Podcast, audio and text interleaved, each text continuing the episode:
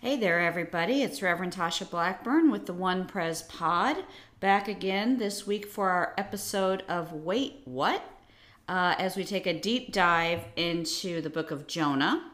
And I've got Phil Blackburn here with me as well. Well, hello, Tasha. It's so nice to be with you today. Oh my goodness. For those of you who do follow the podcast, you know this one is dropping a little bit late this week, uh, which um, the consequences of which mean that we are sitting at our dining room table. So thank you for acting like that was a surprise, Phil. Yeah. And this is my fault. I had uh, LASIK eye surgery on Wednesday, which kind of disrupted things for us this week. He did, but he is among the sighted, Yes. and uh, things went well. I, I naively thought that I might be able to record this on Wednesday afternoon after the surgery. That was not possible. Life is life is a series of learnings. Right, so here we are on Saturday. We're talking about uh, the giant fish that ate Jonah. I know you've done a lot of research, Tasha. You've looked a lot into this. You preached a sermon on it. So tell us once and for all, Tasha, what type of fish was it that uh, swallowed Jonah on that fateful day in the Mediterranean Sea? What type? No clue. You know, some translations say it's a sea serpent, some say a big sea creature, some say a whale, you know, whatever. Something big. Maybe it was Nessie, the Loch Ness monster. Um, anyway, it doesn't matter. It does not matter what the fish was. Um, what matters That's not what I've heard. Now stop. What matters is uh, Jonah's in the belly of it for three days and three nights. And at the end of that time, uh, we are offered this sort of prayer and song that he has in the belly of it. And so, uh, what we talked about a lot um, in the sermon and then in the follow up physical class uh, was you know, it a lot of times we want to flippantly throw around how well we know God's will, right? And we kind of take it fairly casually, or we can. And I think um, this example of Jonah in the belly of the fish really should remind us. One of the really good news of being a Christian is that we believe that the unknowable God chose to become knowable, chose to come close to us. But let's not forget, he's also mystery. He's also uh, not us. And so I think it helps us uh, to remember um, that God's will is complicated, and maybe we should speak of it only if we also could speak of it in the belly of the fish. That's when we're to maybe get closest to the humility we need. So we kind of talked So about in the that dark in the sermon. moments. Well, you want to speak to it from the breadth of of um, of experience, and God's will can't simply be about what's good for Tasha. I mean, I would love that. Uh, you would love that uh, if it, if God's will was just what was good for us. But this is deeper than that, and broader than that, and more mysterious than that, than personal. Uh, jumping from strength to strength. And the really difficult part, and we talked about some of this in the class, is um, as I said in the sermon, there are blessings to be found um, that deep in the belly of the fish that will never be experienced if we sit at the top of the sur- if we bob along the surface of the water, right? That's the really we don't want to throw that around lightly. And I would never want to put that on someone else who's having a hard time. Please do not go find a friend or family member who's having a hard time and say, But aren't you feeling deeper blessing than, than you ever would have before, right? That's not for us to throw around. But I do think that is a truth that people speak of who have come out of it. Um, and in our the physical class at the bakery district, one of our members said, she goes, I found that part of your sermon really upsetting. She said, I don't want to have to go deep. like I want I want all the faith and faithfulness in my relationship with God. I want that to go all the distance it can while I sort of bob along the surface. And who doesn't? Who none of us would wish the belly of the fish on anybody. But there are people who've been there and who then can speak truths about it that they will not speak casually. I don't know. What do you think, Phil? Well, I feel like you're talking around things. And Well, I, I probably like you, am. you I think should, it's hard stuff. Well, I think you should be more direct in, in what you're trying to say here about um, the relationship between suffering Yeah. and faith. That's what you're trying to say. Yeah. So I think you should be explicit about it. Well, and in the class we talked about, you know, um, the ways of God are not the ways um, of most anything else we see. Uh, God cares about joy, not happiness, and they are not the same thing. Uh, God cares about God's glory, not our personal glory. Uh, and God cares about this is really tough language, but God cares about us dying to self, dying to self, not self aggrandizement. Did I use that? Did I say that right? Mm-hmm. Aggrandizement. I mean, not about self glory. We're supposed to die to self. That's what Scripture teaches us. That's what Jesus teaches us. What's that look like? Well, that's where we're getting more towards Yeah. the rubber hitting the road because Jonah has very few admirable qualities. He almost always makes the worst possible decision. Um, but you get an echo of that when he tells the sailors to throw him over overboard. He can't do it himself, so he has not died to self. He has not taken up Jesus' admonition to pick up his cross No. um, but he has taken a step in that direction and then ends up in the fish. So this is the really hard thing I think from our perch here. We talk about this. I feel like a lot Yeah. in in modern America. Um, modern American Christianity is not sacrificial. It is prosperity based, by and large. Even There's even a whole movement Right. called prosperity Yes. gospel. even traditions unlike ours and and what's happened is language like picking up your cross has been co-opted and placed over like personal travails like jonah's not in the fish um like that's not just life happening to jonah right like that's not like cancer or losing his job. No, job he refuses to re- reply to his call. Right. He refuses to live out Right. his call, and so there's Right. consequences. His suffering itself is directly theological and directly related to what he's being asked to do. And that's the tricky bit. Yeah. Um, and that's the bit that I think um, is very difficult to preach. It's very difficult Yeah. to teach. It's very difficult to embrace. Most of us are more like Jonah, where we're like, in our best moment, we're like, okay, fine, throw me overboard. But that's as close as we're ever going to get to jumping. Yeah. And and so that to me is the the thing to examine there is in what ways like if you want to take a baby step in what ways am i willing to be made uncomfortable by my faith Yes. and in that discomfort what might i discover about myself as a spiritual person and about the god that i worship Yes. And that is threading a needle because, as you've rightly pointed out, that's not the same as cancer. you know, and so um, something I would want to be very clear about is much of scripture actually is about debunking um, the misunderstanding that suffering equals sin, right? Much of scripture speaks against that. Um, the whole book of Job is about will you quit linking suffering with sin? Um, John's gospel speaks of it uh, most clearly uh, with the blind man, right? When the disciples are like, hey, Jesus, who sinned, that guy or his parents? There's no question in their mind that somebody sinned to lead to this physical suffering. And Jesus basically is like, I wish you'd stop that. Yeah. so much of scripture is about debunking and trying to decouple the idea that we still couple sometimes of just life suffering and that being sin. Um, but the idea that God might have you suffer for a particular reason, boy, oh boy, that is more up for grabs. yeah that's more up for grabs, and that's that needle to thread of um, my call to be a Christian is not to always feel comfortable.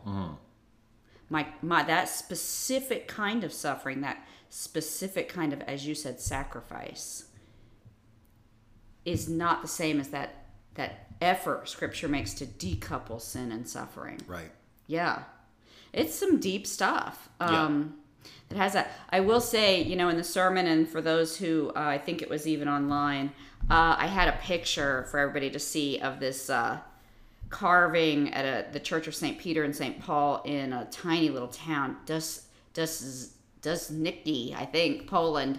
Um, and it's not it's a carving of the whale with his mouth open wide and it's not just a carving it's their pulpit and so whoever preaches there has to stand in the mouth of the whale to preach and i i do think getting back to all of this th- this deep and really mysterious stuff um, i would want us to enter it with humility um, as if kind of that mouth is right behind you all the time so we kind of talked about that as a visual even for ourselves um, what's it mean to say you know the will of God? Um, we can. God has allowed it. God has allowed Himself to be known, which is amazing in and of itself. But let's also enter that with a little bit of shaky knees and a little bit of humility, Humility, here. yes. Yeah. Yeah. I- he's an interesting, you know, Jonah's only like four pages long. Yeah. But he's an interesting little guy here. Um, well, and I guess we we really should we'd be remiss if we don't mention that of all the prophets, not very many get mentioned uh, in the New Testament, and Jonah does because Jesus, when he's asked to perform a sign and be impressive and show everybody um, how close to God he is, he says the only sign he's going to give them is the sign of Jonah, which is he's going to be in the belly for three days and 3 nights. And of course, Jesus is referring to the tomb. Uh, they don't necessarily know that at the time, um, but it is interesting. That's the Lord we follow. Like, talk about sacrifice. Um, that's who we follow is someone who says the sign I give is that I'll I'm gonna I'm gonna suffer. Yeah, so Jonah gets a shout out in the New Testament too. Way to go, Jonah. Pretty good for five pages. It's not bad. yeah. And he, you know, he's the prophet most people know, Uh-huh. but really all they know is this particular story of the fish, The fish. which most people call a whale. Mm-hmm. But a whale's a mammal. Oh my. Are we getting into this now? Fish is not. Oceanographer that That's you right. are. Yes. Marine biologist. Oh, marine biologist. I'm sorry. But yeah, so you know, I mean, I think if if you're interested, it really depends. Jonah and the prophets are books that really aren't for every Christian. Um, and I don't mean that in a jerky sort of way. It's just they're more advanced, they're more challenging. They are not an intro No, um, they're to your faith. no, and Yeah. and they really require, I think, some broader perspective. Uh, not to give too much of a spoiler, but tomorrow, uh, when when I preach, we'll be talking about a, a line in Jonah that probably is surprising to people. You don't want to create an entire theology around any single line of scripture, but you want to bring it into conversation. And I think that's the great utility of Jonah is bringing this story of a reluctant prophet and a merciful God into conversation with the greater narrative of Scripture. It's pretty interesting when you introduce Jonah into that conversation. You know, it's it reminds me a lot of the famous theologian uh, Dietrich Bonhoeffer, who talked about cheap and costly grace. Yeah. Jonah's costly grace. It's a reminder that it's costly grace. Grace is something that is expensive. It, it God sacrifices a great deal for it, and then we sacrifice a great deal to participate in it. Cheap grace uh, is cliches and platitudes and calling ourselves a good cr- Christian person uh, because we go to church a couple times a month or we're nice to people or Yeah. we don't do anything really, really, really bad. Yeah. so, uh, anyway, you know, it's part of a larger story, part of a larger narrative. Um, and, and don't be bogged down by, I'm making fun of it. Don't be bogged down by the fish and the whale. If you do that, you're losing the whole point. Yeah. of- well, of in this story. next week and this next two weeks, this Mm-hmm. week and next week, we're going to get to the point of Jonah, actually. Mm-hmm. Uh, I mean, as you have mentioned in our conversations together, it's a little bit hard to talk about him piece by piece because he is of a whole. There is kind of one very clear message here um, that we're about to get to. And I, I just think it's a fascinating uh, point to Jonah. I think it sounds like something that could be going on in my life yesterday. You know, I, to me, it is very contemporary, uh, and Mm-hmm. and we it does not feel ancient. The Yeah. point of Jonah, it is lived experience that many Mm-hmm. of us have had. So we're gonna get to that Yeah, and in the I next think couple weeks. And I think one of the things to kind of put a coda on all this, let's say you're listening to this podcast and you're a very like stressed out and worn thin person. Like right now, lots and lots of people are having difficult times for lots and lots of different reasons. And you flip on this podcast looking for, well, looking in the wrong place for inspiration and hope, to be honest. Thank you. But you're looking for, for inspiration and hope and something to get you through your day, and you hear about how you need to sacrifice more. Yeah, And so, what I would say to that is to remember in our beliefs and theology, there is a relationship, a symbiotic relationship, as Tasha mentioned, between a very specific type of selflessness and suffering and joy. yeah, And the joy that comes with the release of the self. exactly. It's The- a gift to The- die yeah, to self. The joy, yes. Boy, does that seem like an oxymoron right, or whatever that is. But Like, it is. It's a gift it's a- to die to it self. It is. And to just accept this is what is being asked of me in this moment, and here's what I have to give to that, and I'm gonna give it. And those those moments will be large and small over the course of our lives. Sometimes we have to hunt for them. Sometimes they slap us in the face. But nonetheless, um, I think if we reflect on our most, to me, it's it's a good conversation too. Like I always talk about, like parenting doesn't make me happy, but it brings me great joy. Yeah, you have mentioned that 1st I've mentioned before that before. Me, yes. Like it's like it's not like it is, but you know what I mean. It's like there's a lot of elements of raising a child that aren't fun. Yeah. Like when you have a small child, like changing diapers, nobody's like. I've never heard anybody say, "I really love this." but part. what shallow categories that is. Right. Right. Exactly. Watching the child grow, Yeah. you know, building a relationship, discovering the personality that the child Yeah. has, uh, watching them make a decision which fills you with pride. Uh, Yeah. Those things bring joy. And Yeah. they bring joy uh, that was hard won if you have children. Yeah. Um, Yeah. And and so I think that's the And way. meaning. Yes. there are many things to say. Is that is that fun?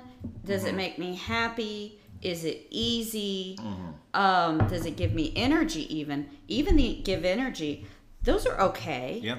But really, what shallow? They only go so deep. Right. Um, the deeper uh, uh, categories Mm-hmm. of life are: Did it bring me joy? Does it bring meaning? Yeah. Does it bring purpose? yeah. Um, does it ask something of me? You know, those are the whoa. I mean, those are the heftier categories of life that are not easily going to fit um, in a balloon animal. Mm-hmm. Right. And so they again it defies it defies cheapness. Yeah. Um, nobody nobody raises a child. Well, nobody I'll just, nobody raises a child cheap. like it's costly, Yeah, it costs. Yeah. but it's it's a price that I think many parents and we don't mean the cost right. No, of the not talking about college. Yeah. yeah. Uh, it it is a cost that most parents find worth the price. Uh-huh. and it's because of the joy, the meaning, the structure. Our faith works similarly, Yeah. Uh, and that's what Jonah points us back to. He never finds, spoiler alert, he never finds the joy. I know that's why I like it. I know. I mean, Jonah never finds the joy. Yeah. Which, but uh, you like to believe that maybe off stage later in life he looks back on his experience with the Ninevites and thinks, you know, that wasn't bad work. Maybe, Maybe. maybe. The other thing I would say, and I do know we need to close it out, but as you said, uh, for people who really are feeling worn thin or feeling, um, and I know it's a very specific uh, type of suffering that is being asked of Jonah. I want to stay clear on that, but I will say more broadly, um, this does speak to such a huge theme in our scriptures, which is these prayers of lament, these songs of lament. That's what he does in the whale. He he cries out. He says some really hard things. You know, like I feel like I'm dying, Lord. You know, and I'm not sure anybody cares. Um, I take great comfort in that personally. There, uh, I, I forget the percentage. I think like a third of the Psalms are Psalms of lament. I mean, a big Yeah. chunk of them. And what it says to me is a somebody's been there before. Yes. You know, B, you bring all of your life to God. You don't, this is not like your boss, Right. Where you need to only say the nice things, kind Right. of. You bring everything to Him. Um, and uh, He didn't find that offensive at all. He, he identifies that as relationship. So we have that going on in Jonah too. I mean, I don't want to broaden too far, but if there is a struggle in your life and you have felt like it's unfaithful to cry out to God about it or to or to even blame God, oh my gosh, you'd be about the 103rd person to do it just in the Bible. Um, that you bring it all. You bring it all and you trust that God would rather have the relationship and have it be real um, than have it be uh, sanitized. Right. Yeah. So that that's going on there too. Yeah. Yeah. Yep. I think that's a good place to leave it for this week. So uh, we will we will have another podcast for you next week. We'll be more on time, right? Maybe. Okay. We'll see how it goes. Anyway, hope everybody has a great weekend, and we will talk to you later. Until next time, peace. Peace.